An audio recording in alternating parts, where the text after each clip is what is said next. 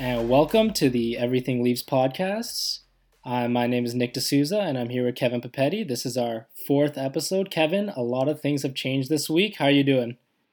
I'm doing fine. I just don't know what we're gonna talk about. I was I was trying to figure out what has happened and was doing some research. I was I was hoping maybe like the pretzel prices had changed at Scotiabank, but I don't think we're gonna have much to talk about. Yeah, I know. Like nothing's really happened this week, and like I feel like a lot of people have almost forgot about the Leafs since our last episode. So hopefully, we'll be able to remind them of some of the things that's happened. I hope so. I know a few people were talking about the coaching change in Toronto, and so far the team's been undefeated. Uh, just curious here, do you think the team's legitimately better because of the coaching change, or do you think it's just a fluke? Of course, we're, we're talking about the Marlies. Yep, yeah, we're talking about the Marlies here because they're the undefeated team that everyone's talking about right now. Do you think Keefe was the problem? I don't know, but I heard he's already up talking and asking really uncomfortable questions to the Leafs, like Mikheyev about his uh, soup. I know. Like who is the best soup eaters? That's what I, I just saw that on Twitter. I think it was yesterday. Must follow some bad accounts. Yeah, trust me, I do. So let's go with let's get started how we always get started here. Who were your three stars of the week? So there was the Vegas game, the Babcock's final game. There was Arizona, which was a three-one. Uh, was it? Th- I think it was three-one. Yeah, they got a late goal, and then they got the Colorado win on Saturday. So of those three games, who are your three stars of the week? Uh, I mean, number one is going to be Sheldon Keefe, and I know Sportsnet already has that graphic ready to go, so hopefully we can get it from them. Um, Perfect. We'll talk about Keefe more. I'm not going to get too much. I'm not going to get too much into it now. Uh, I think he's going to be the majority of our podcast today. Second one, Auston Matthews looks really good since the coaching change. I think he's been one of the best Leafs throughout the year, but this week has just been even more, more of a beast, really. Uh, and the third star, um, I will go with Tyson Barrie. Uh, looks like he's kind of come alive since the coaching change as well, and and I mean I'm so happy for him because because he, he scored the goal the other day, and it kind of felt like we had the Tyson Barrie of old. What are your three stars?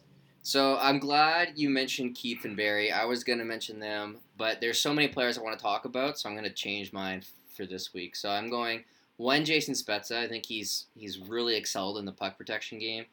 Uh, he's a guy who was almost out of the league a couple weeks ago. I don't know if, if, if Marner would have got hurt. I think Spezza might be out of the league right now, and and now he's centering Kerfoot and Kapanen. So I, I give him one.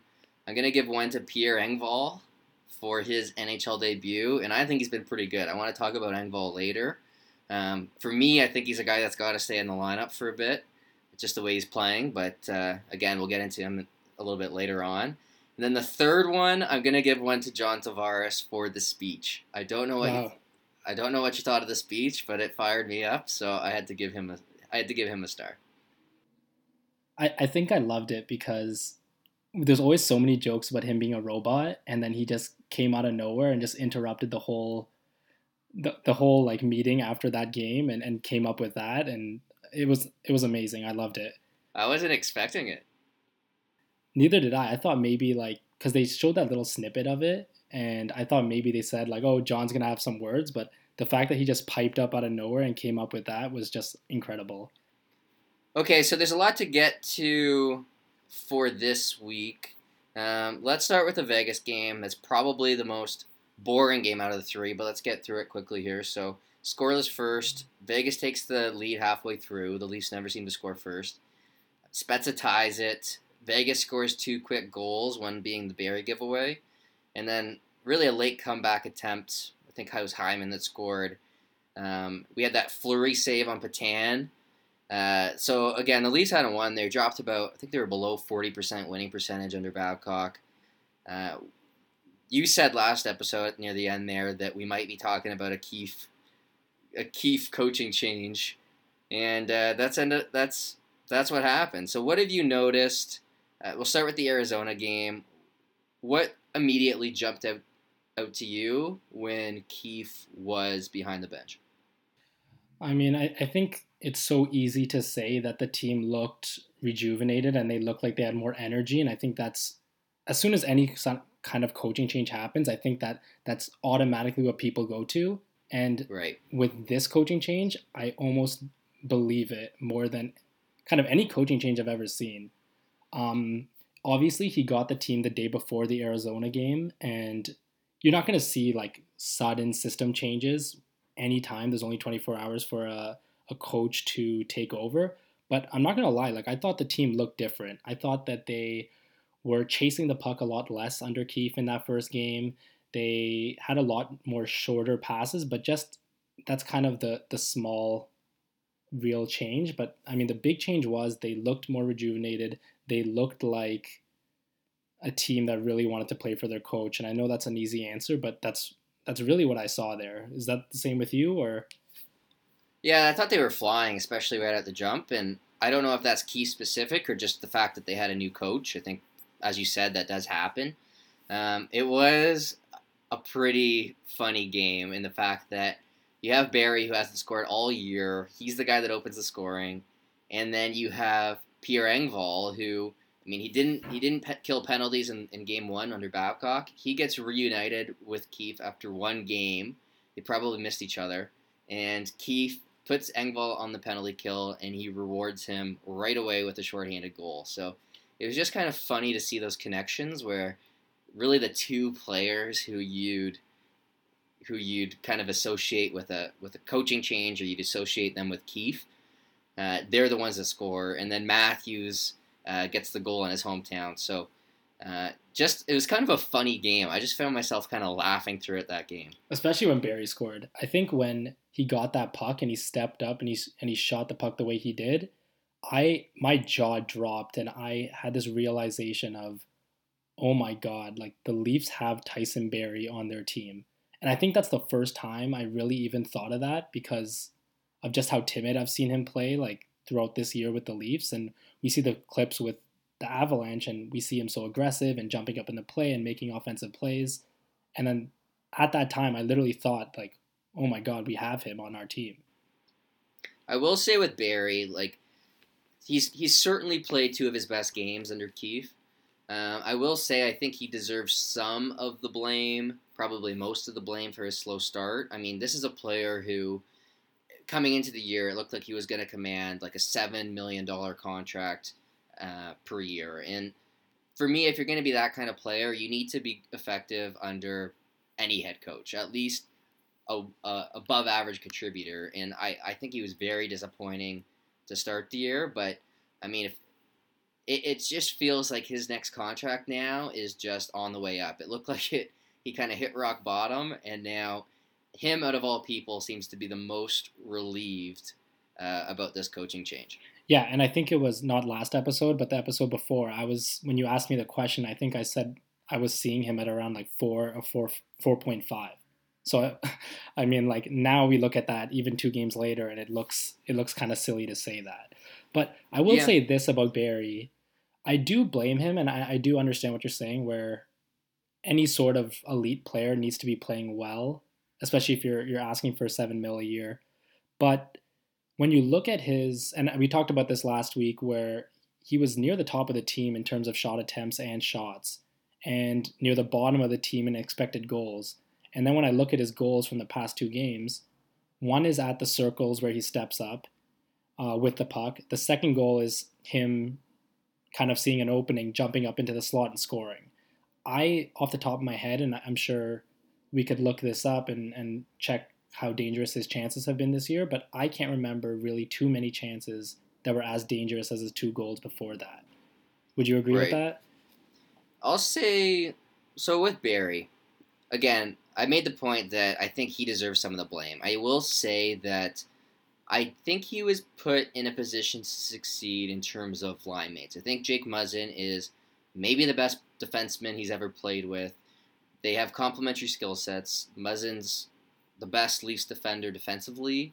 Uh, Barrie needs the help in that department. I think that was, I mean, I, I and Keefe hasn't changed the defense pairs, but I think like it's not like Babcock put Barrie on the left side playing with Cody Ceci. He gave him a good partner. He kept him on his, his side. He played him some pretty big minutes. Um, what I did like, and I wouldn't have thought of this. Um, so, in general, I'm not a fan of having two defensemen on the power play. Uh, I would have. I was fine with Rielly starting the year on the power play. I kind of wanted to change for the sake of change, just because it wasn't working. but I didn't think of putting two defensemen on the power play.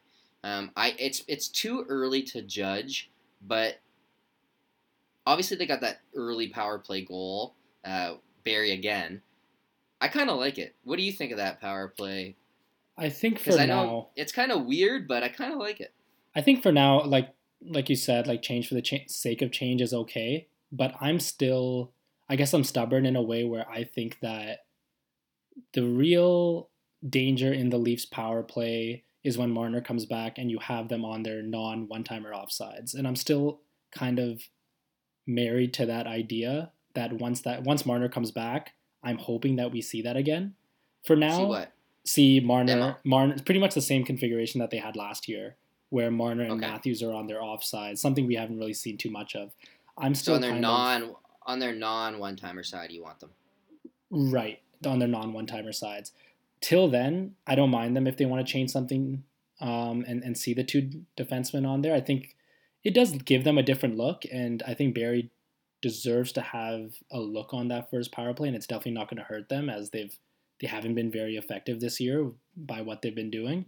So I, I mean, I'm I, I don't love it, I don't hate it. Again, like we've only had two games of it, and they hardly even got a power play. I think it was last game where they only had like one or two power plays.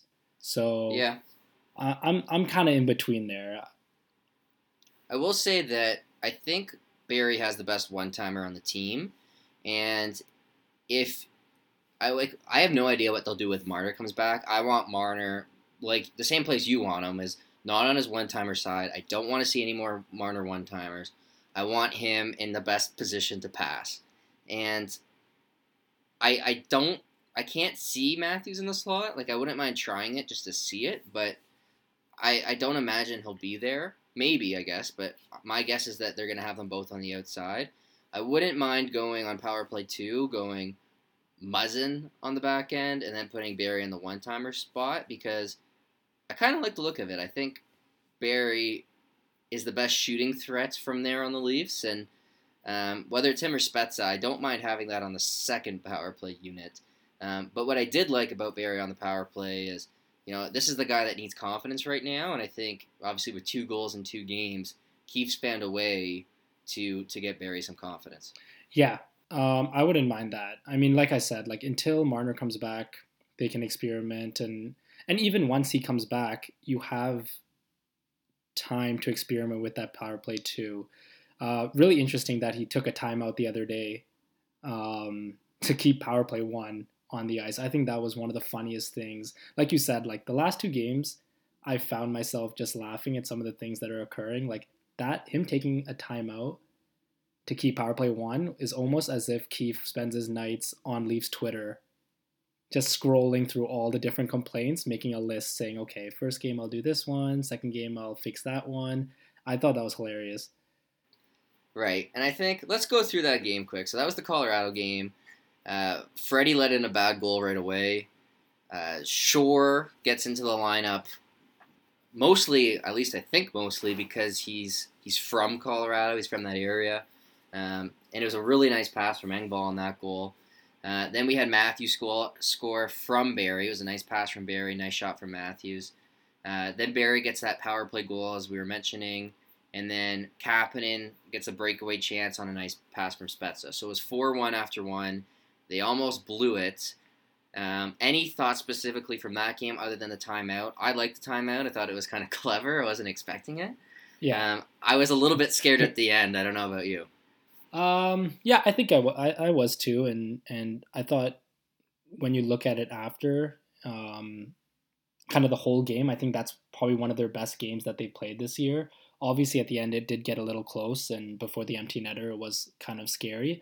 But that's one thing. If I had to kind of say a blanket statement to describe that game, or one takeaway is when Babcock used to talk about the low event hockey and how he thought it was really good. When you have you can you can get away with having a bad third period like the Leafs did, where the Avalanche kind of started to to pour it on and started to score a little bit more. But the Leafs scored four goals in those first two periods, so you can afford to kind of have a bad period in the third and kind of hang on. Um, and, and then they got the two points in the end. But again, like I don't want that to be a a recurring theme. But when you have a team that can score a lot of goals in bunches, I don't mind them taking chances when they do have the momentum. Right. I think I don't want to excuse the third period either, but I think the the nice part about being worried about blowing leads means you have a lead in the first place. I think Right. I'm happy to see the Leafs have that lead in the first place. Uh, they weren't getting leads under Babcock. I know that that that timer was there at the end. Um, in that, I think it was the Arizona game where it was like 400 minutes without a lead, which is ridiculous. Um, so, I mean, I don't want to call the Babcock era all bad. I think that he had some huge positives in previous years, but I think we can call this year uh, a, a big disappointment under Babcock. Um, so, as we kind of compare and contrast the two, I know there's been, I mean, some changes uh, that get talked about on the broadcast or on Twitter that I don't necessarily believe, um, but there are certainly some legitimate changes that I've noticed between Keefe and Babcock.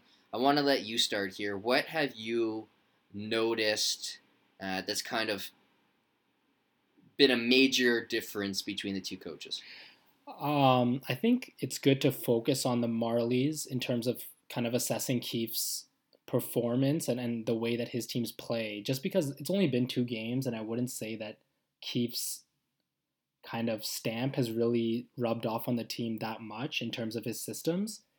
Um, before I start, and before both of us start, I think it's really important to say that Sheldon Keefe's had a, a number of different looking rosters over the years with the Marlies. He had a team that was very young. That was the year that they won the the Calder Cup. Um, I think someone tweeted it saying that it was actually the second youngest team in the AHL. A lot of prospects on that team. He's had rosters that were very forward heavy. Um, the team with Nylander, Brown, Hyman, Leipsic, um, etc. He's had teams that were very defense heavy. And then this year he has a team that's veteran heavy, a lot of guys that have spent time in the NHL. So and and with each of those rosters he's had a certain style that his team has played and it's exactly the way he describes it. It's it's it's very puck possession heavy. It's very heavy on as soon as their team win, loses the puck, they're looking to gain that puck right back and make it difficult for the opposition. And I think that's the biggest difference we're gonna see with the Leafs, and the biggest difference I've noticed between the Marlies, no matter what roster, what type of roster uh, Sheldon Keefe's had, and um, Mike Babcock's Leafs, I guess if you could call it that. Yeah, I'll say on Keefe, I will say that I did agree with Burke. I know Burke had a comment saying, you know, Keefe has had some pretty damn good rosters with the Marlies. I think, as you mentioned, some have been young, some have been old, some have been forward heavy, some have been defense heavy, but they've all been pretty strong rosters. So I'm willing to grade grade on a bit of a curve, but even when you adjust for that, I mean, Keefe is believe Keefe is the has the best winning percentage of all time for any AHL coach with 200 games. I think that's the stat. Wow, Um, That's- so that's- even with crazy. even with the curve, he's got great great results. Um, I did notice, as you mentioned, there is a certain tendency from this Leafs team over the last two games to hold on to the puck. Um, they're not dumping it as much. They'll circle back. I think Jason Spezza in particular has been very good at that. Um, he said himself that he he thinks he, he fits that style of play and uh, he enjoys that. Um, and I noticed it as well. I thought he was outstanding over these last two games. Um, and it's kind of funny to think that he was almost out of the league, uh, and now he looks like a. I mean, he's been centering a pretty good third line. Um, so I think that puck possession, as you mentioned, is, is key. They're really passing backwards a lot in order to go forwards. Um, I was actually listening to the Back to Excited podcast, and Arvin had said, I mean, it reminds him of soccer, where you you move the Mhm. you move the ball backwards in order to go forwards. Um, I don't know if you've played soccer before. Uh, have you heard of it? uh, I have.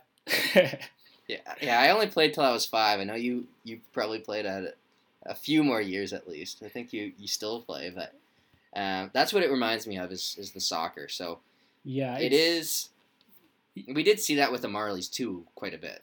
Yeah, it's funny because actually Kyle Dubas, um, he retweets and, and now it sounds like I'm always on his Twitter and maybe I am, but he always is retweeting and liking a lot of things from Pep Guardiola, who's uh, Manchester City's coach, and that's a that's a guy that's kind of huge on possession and and players being close to each other and and not only to make short passes because of the easiest pass and to keep possession, but also staying close to each other is important when you lose the ball. You now have a lot of pressure that can now collapse onto the ball or the puck, something the Marlies have been doing for years.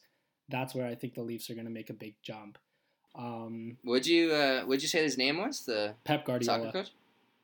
Think he'd be a good uh, a good fit for the Marlies head coaching vacancy? I think he's got to work his way up. We'll start him on the Growlers. Okay. And and then move him up and and, and we'll see Hollowell just become a, a star NHLer one day if, if Pep's the coach, I think. Yeah, I think I think the Growlers could probably afford him. I don't know what man is it Man City. I don't know what they're paying him, but not that I doubt I, it's that much. They're only one of the richest teams in the world, so. yeah. Okay. Well, uh, well, if it happens, we'll we'll take credit for that idea. Yeah, it'll come from the Everything Leaves podcast.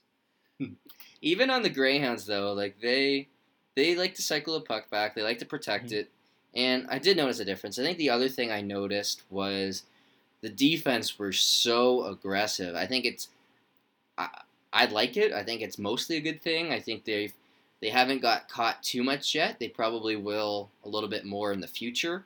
Um, I tweeted out a couple of videos of Justin Holl the other night where he gets caught and he has the speed to catch up. And I don't know if he can do that against you know the McDavid's of the world, but they can. He could probably do it against most NHL forwards.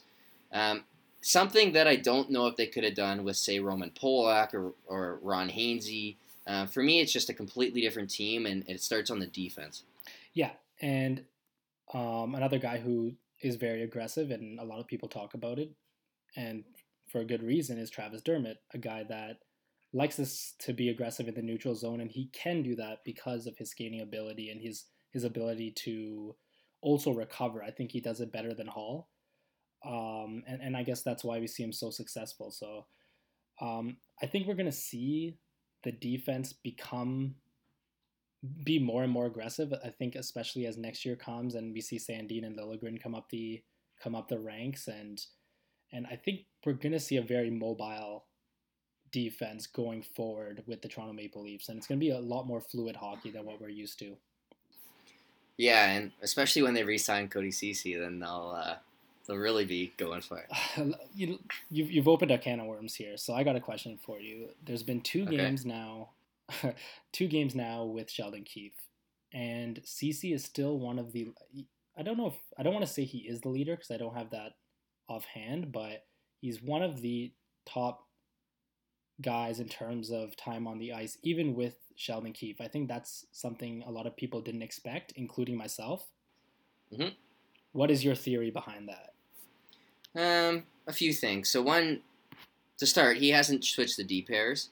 Uh, I don't mind that. He's still kind of getting his his feet under him. He's still getting to know the players a little bit. I don't mind that. I think the first game, it was they didn't have a power play, so they only they only killed penalties. Ceci's going to play a little bit more as a result, and I think in the second game, they had that lead. They were kind of playing more defensive hockey, trying to protect the lead. Um, so maybe that partially explains it.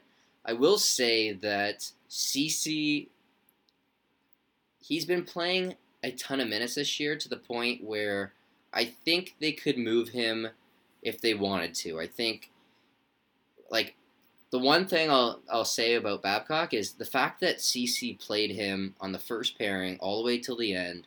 I think that raises his value. I think that has some some value in in the NHL community. I think um, that'll kind of raise his stock. I know he hasn't been playing well, but I think, I mean, a right shot defenseman with some size that plays big minutes, I think they could move him if they wanted to. Now, the, I think the tricky part is, is I still don't know what I want these pairings to be. I think ideally, um, I, I, I still like Rielly Muzzin. I've always liked that pairing, but they have three right shooting defensemen, three left shooting defensemen. maybe they go Rielly Barrie. Is that what you you do? Like I just don't know what I what I would change. Um, I I really liked. I'm not trying to dodge your question here, but I really liked Muzzin Holl. Um, I, they've been pretty successful through the first two games that they played. Uh, the last two games at Sheldon Keefe. I know a lot of people will probably point to their zone starts, and I wouldn't say that they've had tough zone starts by any stretch of the imagination. I think I checked it after last game or the game before, and they only had three or four defensive zone starts. So to call them a shutdown pairing or to, to expect them to all of a sudden become a really good shutdown pairing at this point is probably a little premature. But they've been good well, together. Um, I think and they, I think it's their best option right now. And I'd like to see them kind of get that that usage going forward.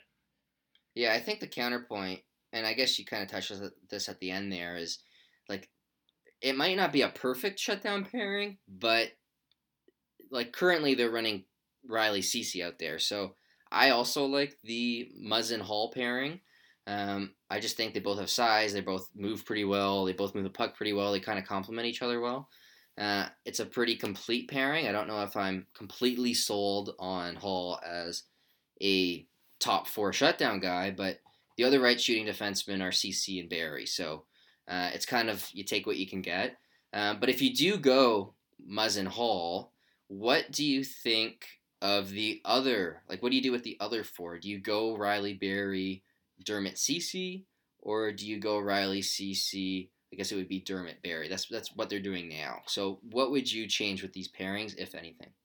I think if you go Muzzin Holl and you keep Ceci, and let's say he doesn't get traded, I, I don't even mind having Rielly Holl, uh, Rielly Ceci. sorry.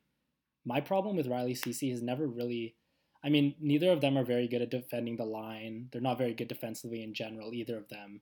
But I don't mind seeing Dermott Barrie on that third sheltered pairing if they get a lot of offensive zone starts. And Dermott's so good at, at transitioning the puck into the offensive zone, and Barrie is so good in the offensive zone. So if they're playing third and fourth lines, I don't mind them taking chances and being aggressive because obviously, if you're going to make mistakes, do it against you know the the inferior opposition.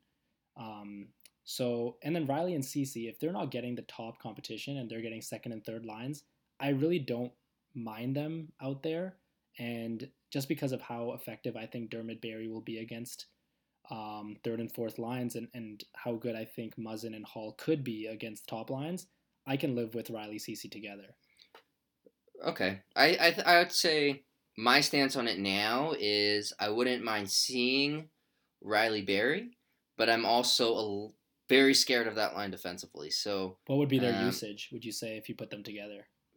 Well, they got to play big minutes, so I think they're going to end up in the defensive zone at least a little bit. But you would try to give them as many offensive zone starts as possible. But if you're just rolling three pairings, it's kind of hard to to do that. So um, just going off, just to kind of recap the the changes I've noticed so far. So one being the D are very aggressive. Two being puck possession, um, their ability to kind of turn around, pass it backwards, keep control of the puck.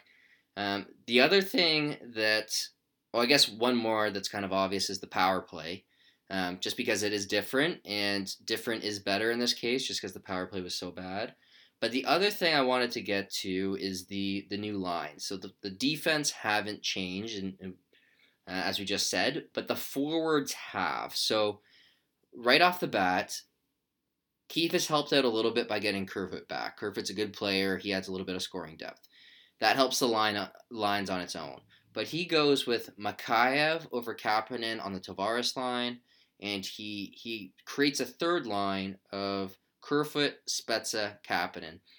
Um, one on the fourth line, he had a little bit more offense, taking out Nick Shore.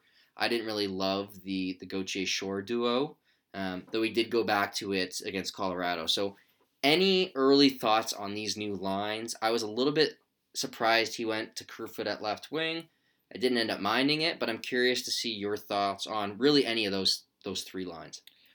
Uh, I liked it. I think Kapanen's best hockey that he's played this year has been when he's played with Kerfoot on that third line. Um, as soon as he was moved last time, we saw him kind of come alive, and he's there's kind of more open ice and more chances for him to to skate up. And and obviously hindsight, there's some hindsight bias here as he scored a breakaway goal the other day, but that is truly where you want Kapanen. You want him to be in transition like that using his foot speed. And so I didn't really mind that move. Another thing that I've criticized in the past with Kapanen is he's not that good on the cycle and especially in tight spaces, which is exactly where Tavares and Hyman love to be. They love to be kind of in those gritty areas, cycling the puck. They're they're kind of workers that way, and Mikheyev's a lot better in that situation. So I really like the move. Hyman on on the right wing was definitely at first I was like that's different, and I was open to seeing it, but that caught me off guard completely. Um, and I thought he was pretty. I thought Hyman was great on the right wing, and, and you showed some clips yesterday of him in transition, which was good. But yeah, I was just gonna I, mention. I like the moves. Yeah. So I'll say this. I'll say we spoke last podcast about the the matchups that Babcock was using. So I said at the time, you have this Matthews line, the Matthews Nylander duo, that is consistently beating other second lines. So that's where you're winning. But then you look at the other three lines right now, and you have Tavares out. He doesn't have Marner, and he's not like without Marner. It's tough to expect him to outplay other top lines. So you're not really winning that matchup most nights. And then you had this Petan Mikheyev line, which is really just an average third line at best on paper, it seems. So you're not winning that matchup most nights. And then you had this fourth line, which was basically only defensive zone starts. Um, and you're not going to win a matchup most nights when you have Gauthier playing with Shore. Like you're just not. Um, I don't. I didn't mind how Babcock used the players. I just didn't think they were the right players to be in the lineup in the first place. I don't mind one of them. I don't like both of them together. Um, so I will say that Keefe's new lines, going Mikheyev on that Tavares line. Um, one, I thought moving Hyman to right wing helped him in terms of entries. Uh, I, I he's got speed. He's he's pretty strong to knock off the puck. Um, and then I think that third line he made with Kerfoot, Spezza, and Kapanen, I thought that was a line where he could win that matchup, where that third line can outplay other third lines. Um, so I, even though Kapanen gets a little bit less minutes going down in the lineup, I did like that it gives the Leafs another matchup that they can win on most nights. Yeah, and I think now when you look at line by line, I think it's almost a wash in terms of saying which line is to beat the other team because in our two game sample, it's virtually been almost every line in terms of you can look at um, you can look at shot attempt differential, you could look at expected goal differential, and almost every line is over 50% in, in terms of expected goal differential, for example. Um, I'm just looking at it now. Like in the Coyotes game, only four guys are under 50%, and that is Rielly, Ceci, Engvall, Gauthier. So, and then when it comes to the other game, which was the, which one was that? The Avs game uh, this week, the Leafs have one, two, three, four, five, five guys under Engvall, Kapanen, Kerfoot, Ceci, Rielly.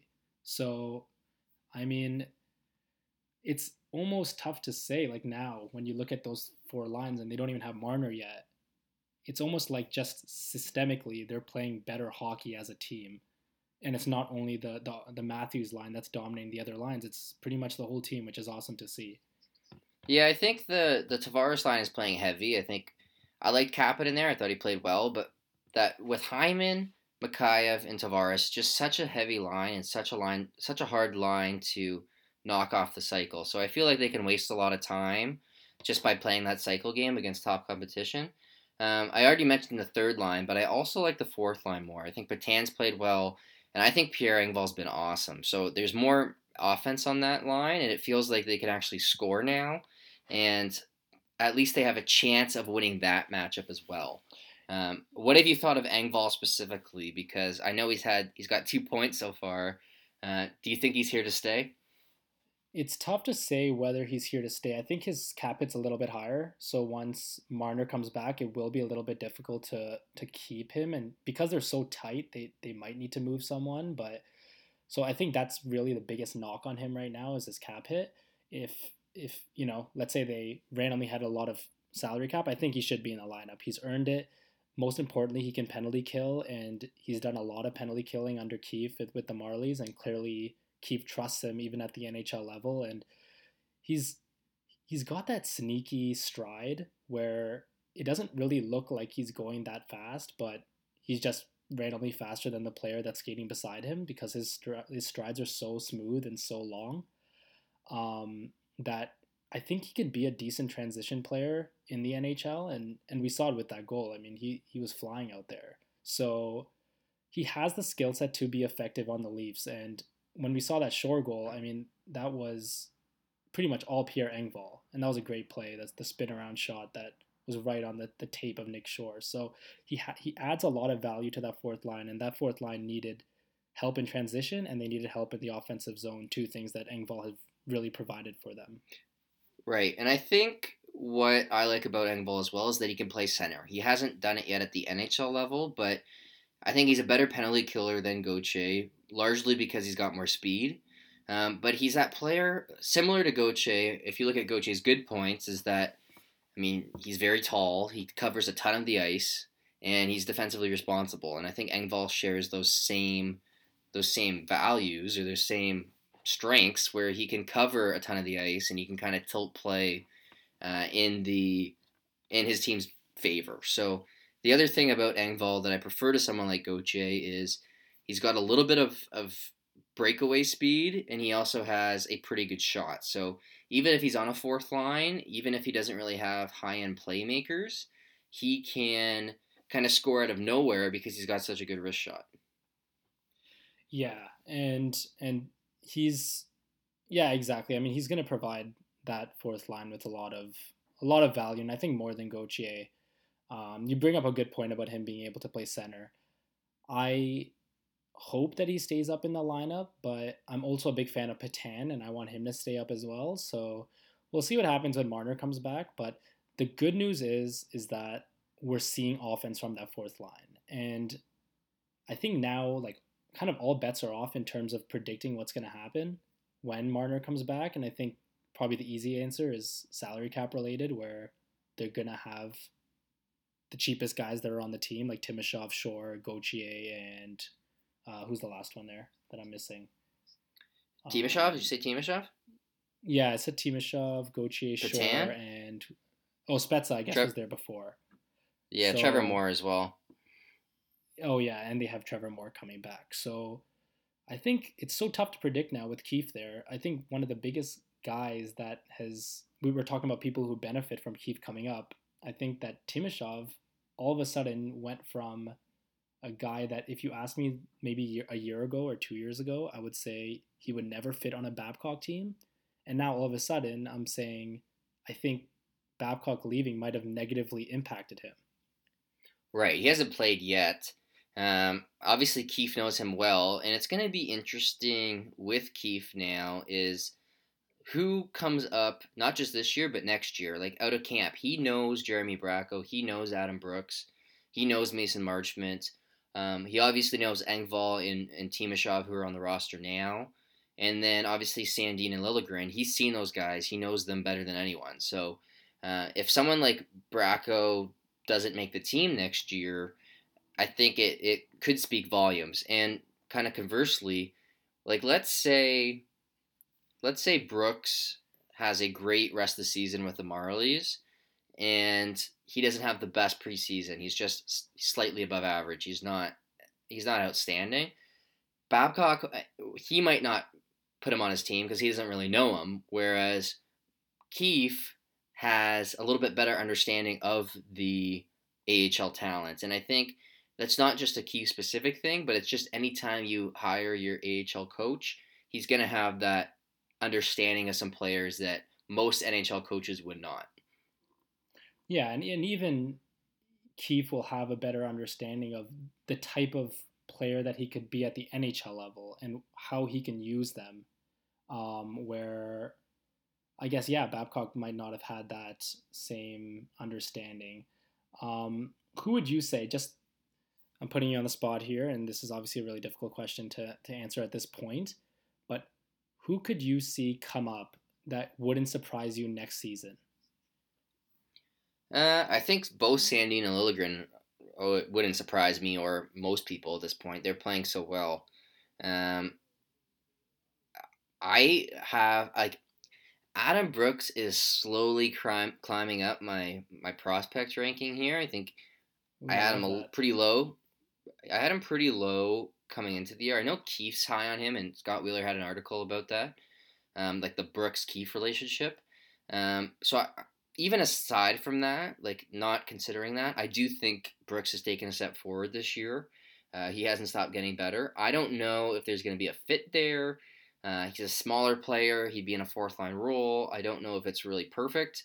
Uh, I kind of like Engvall in that role, the fourth line center role. Um, but I, I wouldn't be shocked. I wouldn't be shocked if Jeremy Bracco came up. But again, they don't really need a right winger. So that's kind of a tricky fit, but I think it at least improves his chances. I, I don't think he was going to be a fit on a Babcock team. Um, and then one player I think people are forgetting about is Mason Marchment. Uh, he's been hurt this year, but uh, he's a guy who's a beast in puck battles. He goes to the net, he scores garbage goals. I wouldn't mind having a little bit of sandpaper on the team, and he's a guy that can draw some penalties. Um, I, I would like to see the Leafs power play a little bit more. I feel like I never get to, to see it. It's like a a long distance relationship. You never get to see the person. yeah, and it's unfortunate that I don't know who who wrote about it last year, where there's a direct correlation to the amount of power plays you you get versus the amount of penalties you take. So, I mean, if Marchment wants to go out there and just kind of cause trouble and and cause more penalties, and maybe that means the Leafs get more power plays. But uh, I'll touch upon something before that. I would say all bets are off in terms of the future in terms of how Sheldon Keefe uses that fourth line. Like I think it was two years ago or the year before, but where Keefe's fourth line was Brooks, Moore, and Marchment. I think that was the year they won. You could probably correct me on that. Yep, that's that was their line. So Keefe has had no problems in the past of putting four lines out there that he can just roll that you know he can get offense from and good defense. So I would say that Gauthier with with the number of centers that they have, like like Engvall could be the center next year, Brooks, you know, anyone that they really sign. But I think that that fourth line, the days of that fourth line being used as like defensive zone starts or any sort of like bigger players, for example, that can provide toughness. I think that those kind of all bets are off with that because and and those days are numbered. Sorry, sorry. Maybe I think I mean, that I might we, we could see like just a fourth line that could provide offense. Uh, we could, but we've also seen he's played Gauthier both games, who's kind of the the opposite of that, and he played him with the Marlies. So this is something I wanted to to touch on here is one another thing I noticed with the Marlies specifically, and they kind of showed it on the broadcast, so I might be a little bit influenced by that. But Keefe's forwards tend to play pretty deep in the defensive zone. So they're they're down low. It's almost like a collapse the net type of style where they basically don't care if the other team's defensemen get the puck. Uh, they'll give that up, but they're going to be very low towards the net, almost collapsing. And then it does kind of help make a shorter breakout pass when they do get the puck. Um, and we know the we know the breakouts a little bit different, where they like to circle back, they like to protect the puck a little bit more. Uh, but I will say one thing I've noticed about like when the Marlies won the Calder Cup, their strength in their transition game was on the wing. It wasn't at center. So their centers at the time, they had Miro Aaltonen, they had Chris Mueller, they had Frederik Gauthier, and they had a young Adam Brooks. So of the four centers, I would say Aaltonen was probably a above average skater for that level, whereas Mueller, Gauthier, and and this is Brooks a couple years back now they weren't very good skaters, so they weren't all that strong in transition up the middle. And I found it interesting that in his first game, he decides to put Spezza at center over Kerfoot. Uh, Kerfoot's been good defensively this year. He's looked great at center, um, yet he ends up on the wing. And it looked to me to be pretty similar to that Calder Cup team where, I mean, the Leafs had Matthews at center. He can skate, but Tavares, Spezza, Gauthier, none of those three are like elite centers uh, in terms of skating. Obviously, Tavares is an elite center, just not in terms of skating. So it looked like they were kind of driving their transition game more on the wing. And obviously Kerfoot is is pretty good in transition himself, so putting him at left wing was was kind of a nice move. But that is one thing I noticed. Uh, I don't know if you want to comment on that. It's I might have just said everything about the topic there, but no, I, um, yeah, I mean I agree. I think we're plugging Scott Wheeler a lot uh, this episode, but he has a really good article. I think it was from last year comparing the Marlies and the Leafs, and he has a lot of clips on the Marlies breakout. And one, and one thing, it's kind of, you know, um, talks about what you just said here, where the transition does come a lot from the wings, and and we see the Marlies use the the boards a lot and they kind of those little chips off the boards that go past the the incoming forward, and then the winger picks up the puck, and now he's able, he has a lot of open ice to kind of run through the neutral zone and, and really back up the the other team's defense. So I think it really worked with the Marlies, and I think with the amount of good transition wingers that the Leafs have, it could work with the Leafs too. There was actually a really good example of it from last game where Rielly has the puck. Uh, I tweeted it actually where Rielly has the puck. It looks like he's kind of about to make a stretch pass and he doesn't make it. Goes towards the boards, little chip off the boards to, uh, I think it was Nylander, who's waiting at the, the blue line, passes the puck to Johnsson, who's flashing through the middle, and, and the Leafs were off to the races. So, again, it's it's those transition plays that kind of start around the boards that the wingers are really influenced in, and, and that's something I want to see the Leafs the Leafs do more. Yeah, another thing I wanted to I'm gonna have to check out that article. I think like with some systems articles I don't fully buy them, but Wheeler's such a good writer that I mean he's certainly one of the guys that I will I'll uh, listen to and, and read there. Um, another person, another thing I wanted to mention is and they mentioned this on the Back to the Excited podcast. Um, so the number of sh- like what's interesting right now about the offense we got lots of plugs on this podcast. Yeah. um, one thing I one thing I guess they noticed, um, and I'm kind of echoing this here, is that against Arizona, I think we can all agree they had an incredible offense. Like they were just generating a ton of chances. Um, that's backed up not only by the eye test, but by like if you look at at their kind of shot threat for that game. Um, using some of the numbers out there, it also looks good in terms of something like expected goals. Like they had a great offense.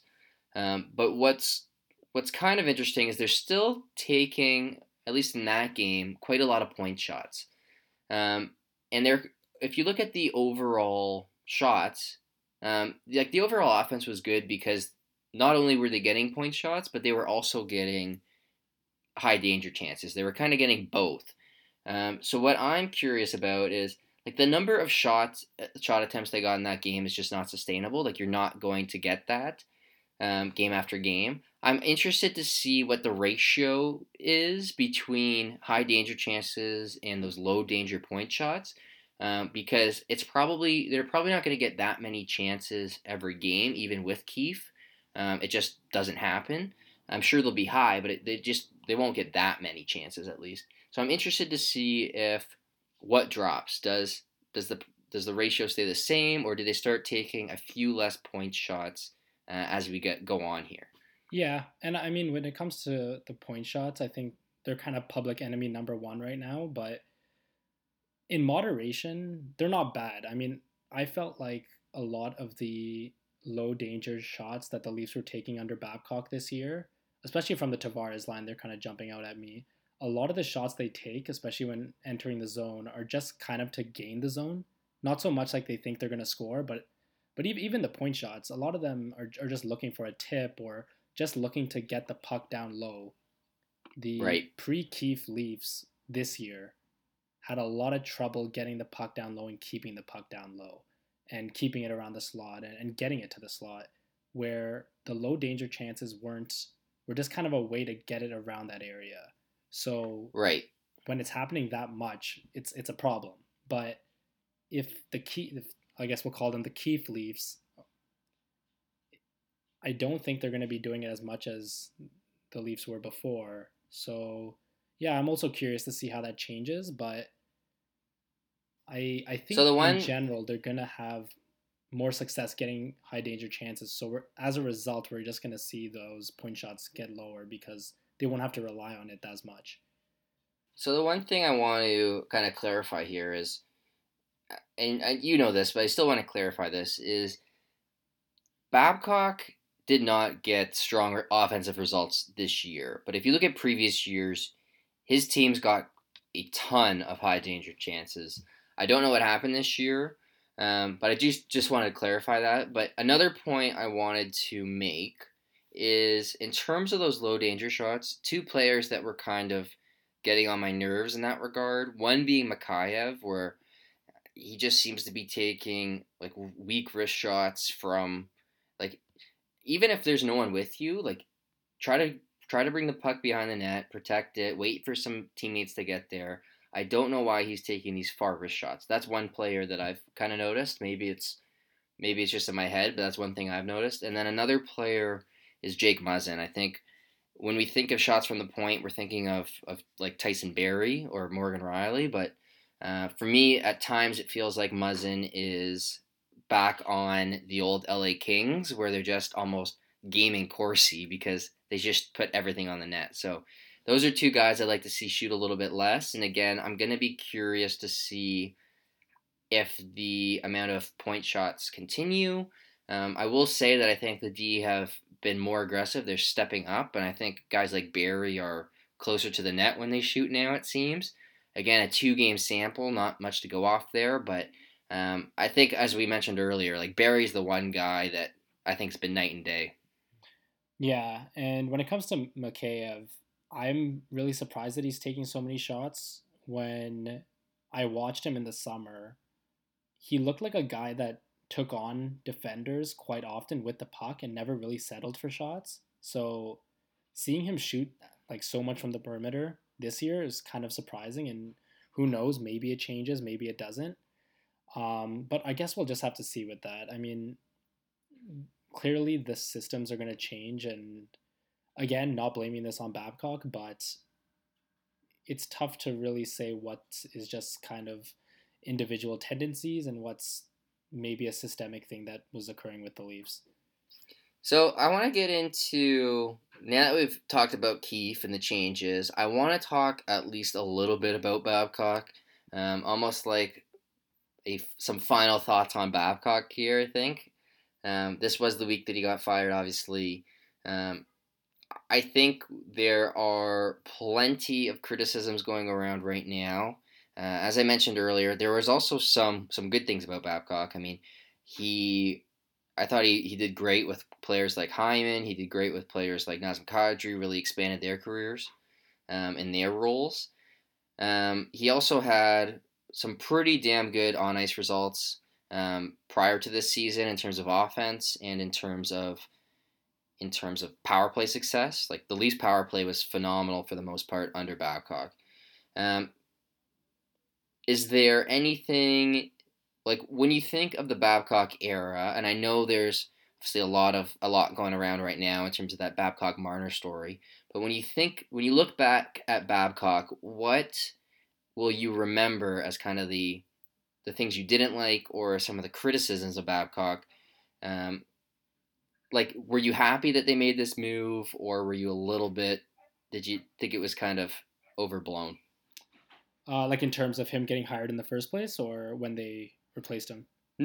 When they replaced him. Oh yeah, I mean, obviously, I'm happy. It's, I think that when we look back at when Dubas got hired, I think that the Leafs probably should have would have really benefited hiring him one year before they did, uh, before Lou was able to to sign Zaitsev and Hainsey and sorry, not Hainsey, it was the Zaitsev um, it was that summer where he, he signed Connor Brown and the long Zaitsev contract and the Marleau contract.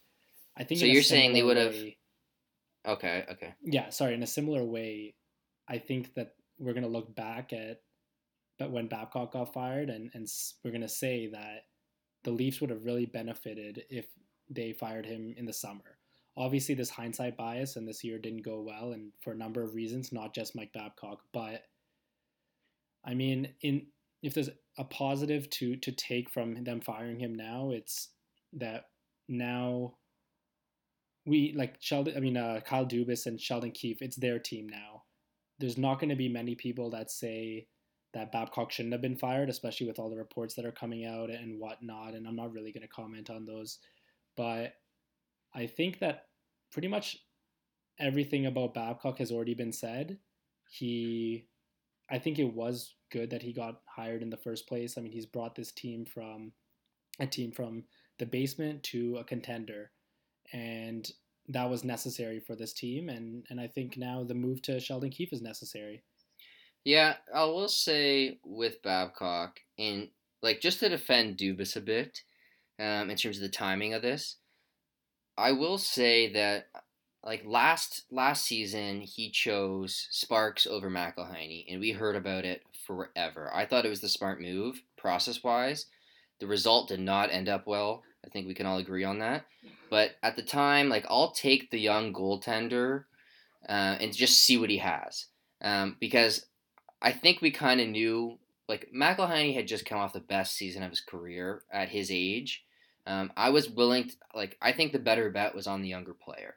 Um, and if Sparks, if they had traded Sparks and Sparks had done great elsewhere, then we really would have heard a lot of criticism. So I thought it was a smart move process wise. But again, Dubas took a lot of heat after that, uh, even though I thought it was the right move process wise. And just to compare that to the coach, like if Dubas would have fired Babcock after the playoffs, there would have been a lot of criticism if they had got off to the start. Like if if Keefe takes over and they got off to this, if they if Keefe takes over and they get off to this start, Dubas's job's all of a sudden in jeopardy. So I think now we're at the point where, I mean, it was almost anonymous, like not anonymous, unanimous, where like you had people like Craig Button, you had TSN saying, you know, we think he's going to be gone. Uh, it wasn't just Leafs Twitter that that wanted Babcock out. I think it was pretty much everyone who agreed, and you can kind of like, there's not. It's tough to criticize criticize Dubas for firing Babcock when his team's winning less than forty percent of their games.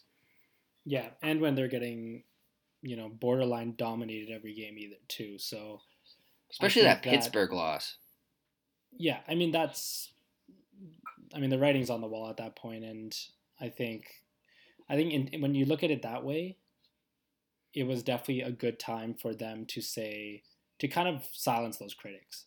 The one, so a few criticisms I'll say, um, and I'll try to be quick here. One is that it took him a long time to figure out who his best players were. So um, over reliance on on guys like Komarov and guys like Marleau. Um, Komarov stuck with the Kadri line, even though he was like a bottom 10 5 on 5 scorer. Uh, and then we saw Marleau never touched the fourth line, even though he was pretty ineffective last year. Um, in kind of contrast, it took him a long time to kind of warm up to Johnsson and, and Kapanen. Um, and I thought it, it, it, just it hurt the team um, just because of his over reliance on veterans a bit.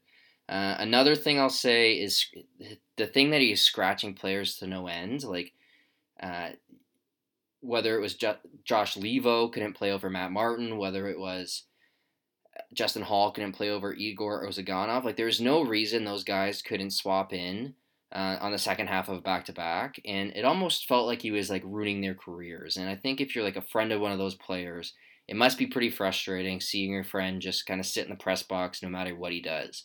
Um, and again, just it kind of speaks to his ability to kind of he wasn't great at identifying who his best players were. Um, I think I would take I would take Leivo over over Martin. I'd take Holl over Ozhiganov. So I think those decisions kind of, I mean, it, they weren't fireable offenses. Like scratching Josh Leivo isn't a fireable offense, but it they did start to add up. And then the last thing I'll say is he never found a shutdown pairing. Um, we we could have tried different things. Uh, we could have tried Rielly with Muzzin more. We could have tried Rielly with Gardiner, Rielly with Dermott, um, Gardiner with Dermott. There was tons of combinations, but we still had Rielly Hainsey for most of the year, even though everyone knew that wasn't going to work as a shutdown pair. So, anything to add on to those? Uh, honestly, no. I I I, uh, I think you covered it really good there. I'm I'm kind of I, I feel like we've been talking about Babcock for so long. Like it's been almost a year and a half where he's been under the fire, and I I personally am just ready to move on. I'm I think that I think what's you know I think it's done now, and it's Sheldon Keefe's time, and it's it's Dubas's time to see what they're what what they can do, and when it's time to criticize them, you know, we'll be there. So, uh, but I wanted to bring up um, one trade proposal. I think it's kind of funny where last week we're talking like kind of all of Leafs Twitter is talking about people are talking about you know such a good move from Dubas for protecting that top ten pick and oh my god like the Leafs are going to miss the playoffs next year. What uh, this year what's our team going to look like next year? And now we've won two games. They look really good. And now we're talking about Timothy Liljegren being traded in a package for Alex Pietrangelo so I know you've seen those tweets uh, around Twitter uh, this past week, and I wanted to get your take on it. Um, I would say they're just like in isolation. I don't mind it. Like I think Pietrangelo is an outstanding player. I think everyone knows that. I think he's just what the Leafs need, being a, a top pairing shutdown guy. Uh, he's a Team Canada caliber defenseman. But the Leafs aren't really in a position to make that move, at least in my opinion. Even if they they go on a bit of a roll here, they're not they're not a first place team right now. They're not a sure bet for the playoffs by any means. Uh, the other thing I'll say, like it would just be a little bit risky where you could you could still miss the playoffs even if you did acquire Pietrangelo. Um, the other thing I'll say is the Leafs already have so many rentals on the roster, like Jake Muzzin's Cody Ceci, uh, Tyson Barrie. They're all unrestricted free agents after this year. I think Justin Holl is as well. And then, so that's four of your six defensemen. Dermott's an RFA. Like, it, and you're probably not going to have the cap space to re sign Pietrangelo. So it, it probably would be a pure rental. Um, so I just, I don't mind though. Like, I don't think Liljegren is a crazy ask for the Blues. I just don't think the Leafs are really in a position to make that move. Yeah, that's pretty much where I stand as well. I think that they need some stability going forward, especially at that right D uh, position. Right now, if right now they have signed for next year only Morgan Rielly on their D, so you're almost if you trade Timothy Liljegren, you have no guys on the right side that are signed next year, and I feel like a lot of people have forgotten how difficult it is to trade for or even draft a good right-handed defenseman and how well not so much I mean drafting is is its own animal but to trade for or even acquire as a free agent how difficult that's been for the Leafs the last past few years and I don't see it getting any easier so they just traded Nazem Kadri who's been a really good Leaf for them for years for Tyson one pretty much one year of Tyson Barrie. so I don't see why you would trade Timothy Liljegren. I can't even remember the last time the Leafs have had a right-handed defenseman prospect as good as Timothy Liljegren. So, and I mean to play devil's advocate, I know that some people are saying that, um, you know, the the the the core of this team isn't signed forever, and Frederik Andersen's contract is coming up soon. But like you said, they're not in a playoff position right now even if they sign Pietrangelo, um, I think his cap hit is what? Is it six? Uh, it sounds year? about sounds about right. Yeah, I'd say it's probably around there. So you'd have to include like Ceci or something to get that done. Exactly, and that in itself is a bit of a dream. So I don't know. I don't know if it's really even effective and whether something like that could even happen. So I, I thought it was kind of odd, like how how many people were kind of behind that idea all of a sudden. I was in for Pietrangelo last year, where they would have had him for a year and a half, and the Blues were in last place. And then we kind of know what happened from there. The Blues just decided to to win the cup for themselves, so that was kind of selfish. Uh, I think they they probably, you know, should have traded him to Toronto and and given the Leafs a better chance to win, but they took the selfish route and they and they chose to win it for themselves. Yeah, and I don't think people know that the Leafs made that same decision like this week. So let's, you know, they'll be fine either way. They made that decision this week, so they're probably going to win this year. Oh, yeah, I guess so. I mean, I, I think it was the same day that they switched coaches. It was either the same day or the same week. Like it was very close.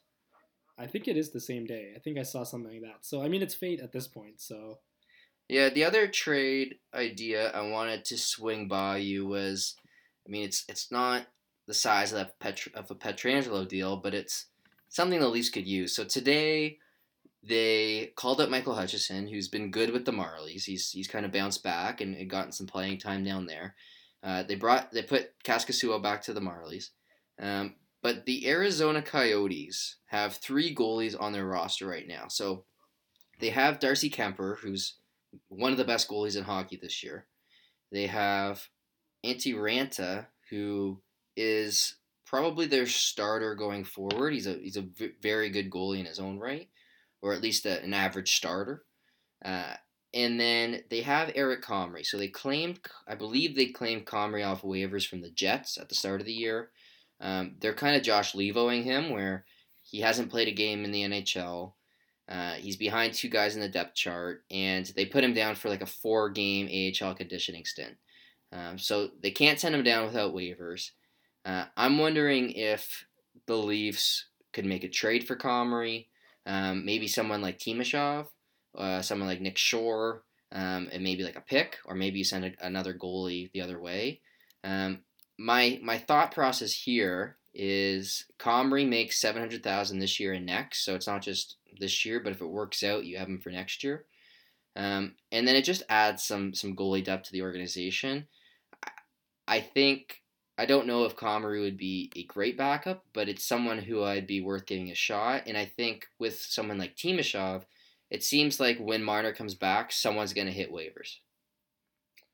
Yeah, I mean, I'm no goaltending expert by any stretch of the imagination, but and but I just can't really justify to myself trading a guy like Timashov. and I know that, I mean, if you if you're gonna lose him anyway, let's say, but through waivers, but so many guys have passed through waivers this year that I don't see why Dmitry Timashov would get claimed at this point. Um, um, it is a low cap hit, like it, and he's young, so I could yeah. see him getting claimed. I don't. I don't think it's a huge risk. I just think it's a deal where, like, the Leafs are going to risk losing some forwards on waivers. The Coyotes would have to risk losing Comrie on waivers. I mean, something has to give there in Arizona. Like, they're not just gonna let them. They can't just let them rot the whole year. Like, unless there's an injury in the next couple weeks, like, how long can you expect to to to have a third goalie in the press box every night. Like it's just not fair to Comrie. I just think it's a deal where, you know, the Coyotes get a cheap forward on wave like that they like they don't have to win the waiver priority. They can just get a Timashov um, as kind of an extra forward, and then the Leafs can get a little bit extra goalie depth and someone where if it works out, then you have him for next year at, at a seven hundred thousand cap hit. Yeah, I think in in theory that works. I don't know. I'm I'm in a weird spot where I think I wouldn't want to trade Timashov for that because I think that um, he's quite good, even though I mean he's already 23, but that is also young enough where we might have something in him. But I also don't think he's good enough where he would get claimed. Um, so I'm kind of in a weird spot like that. But again, I don't I don't feel too strongly about this one. Like to me, backup goaltending, I, I don't mind them continuing to, to ride Kaskisuo and Hutchison and and like I said before, I'm not I'm not an expert on goalies, so and I, I'm actually unsure of how much better Eric Comrie would be in comparison to those two, especially in that backup role in such a small sample. So I think that's where I stand. Yeah, and I know you're like it's not like you have an Eric Comrie poster in your bedroom where you know the guy and you've watched him play for years, but uh, I, I, just think might. you might. I, I, guess I won't. I won't uh, say anything. Can't speculate these days. Can I can't speculate. um, but it's just a move. Like I think if you're willing to risk losing Timashov on waivers, um, I think it's a deal that makes sense. Uh, I don't really have waiver phobia. I think whether it's Timashov, Shore, Gauthier, I'm okay risking it. Where if, if they if they get claimed, you know, so what? Uh, we've already seen Petan go down, but um, I just think you want as many options as possible. Where if, if Comrie doesn't work, then you can go to Hutchison or you can go to Kaskisuo. Um, I don't think Woll is an option at this point, and all it takes, and we saw this a bit last year, whereas if there's injuries that occur, all of a sudden you kind of lose your depth very quickly. So uh, Eric Comrie's a player I'd be calling Arizona about. Um, there are a few last thoughts that I wanted to get to before we get out of here. Uh, one thing, I don't know if you saw this. So Babcock and Keefe have the same number of wins in regulation on the road. Did you see that one? A grand total of two. A grand total of two for both of them. So they're they're tied right now. Right. So that's You're right. Uh, the other thing I wanted to say, um, some just some quick thoughts here before we get out of here. One, I've loved the Matthews Nylander duo. I think they're getting behind the net a lot, and they just look so dangerous. Um, that that duo has always been great, but I think as of late, I've, I've liked them even more. Um, another thing I'll say is I think the, the speed on the Leafs back end is is evident compared to previous years where you had, you know, guys like Hainsey or Polak. Uh, I, I think they're they're a faster group, maybe Cody Ceci aside. Um, two players that are coming probably for next year. Uh, I think Sandin might even be a top four defenseman next year. I think he's going to be very good as a rookie next year. Uh, just a puck protection spec- specialist. Um, so he's going to fit that Keefe system. He's he's strong. If he gets a step quicker, that's kind of the big thing. Uh, and then Liljegren's playing very well as, as well. I know Keefe praised him earlier in the year. Uh, if he gets a little bit stronger, uh, that's kind of key for me. He's a, he's a pretty big guy. He moves pretty well. Um, he's he's actually getting a, a, fair number of points this year. I think he's got like 10 points already. Um, and then another player I want to give a shout out to is Mac Hollowell, who's been kind of he just got called back up to the AHL.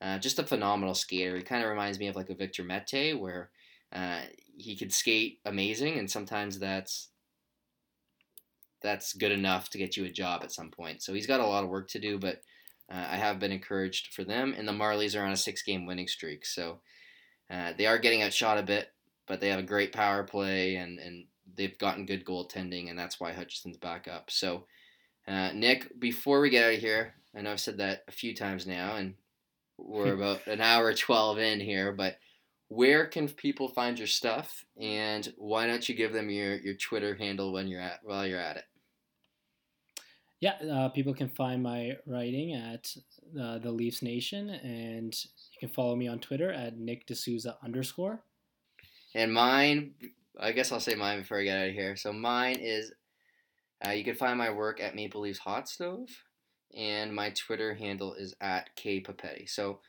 that's this is it for t- this week's episode of the Everything Leaves podcast, and thanks everyone for listening. We'll see you next week.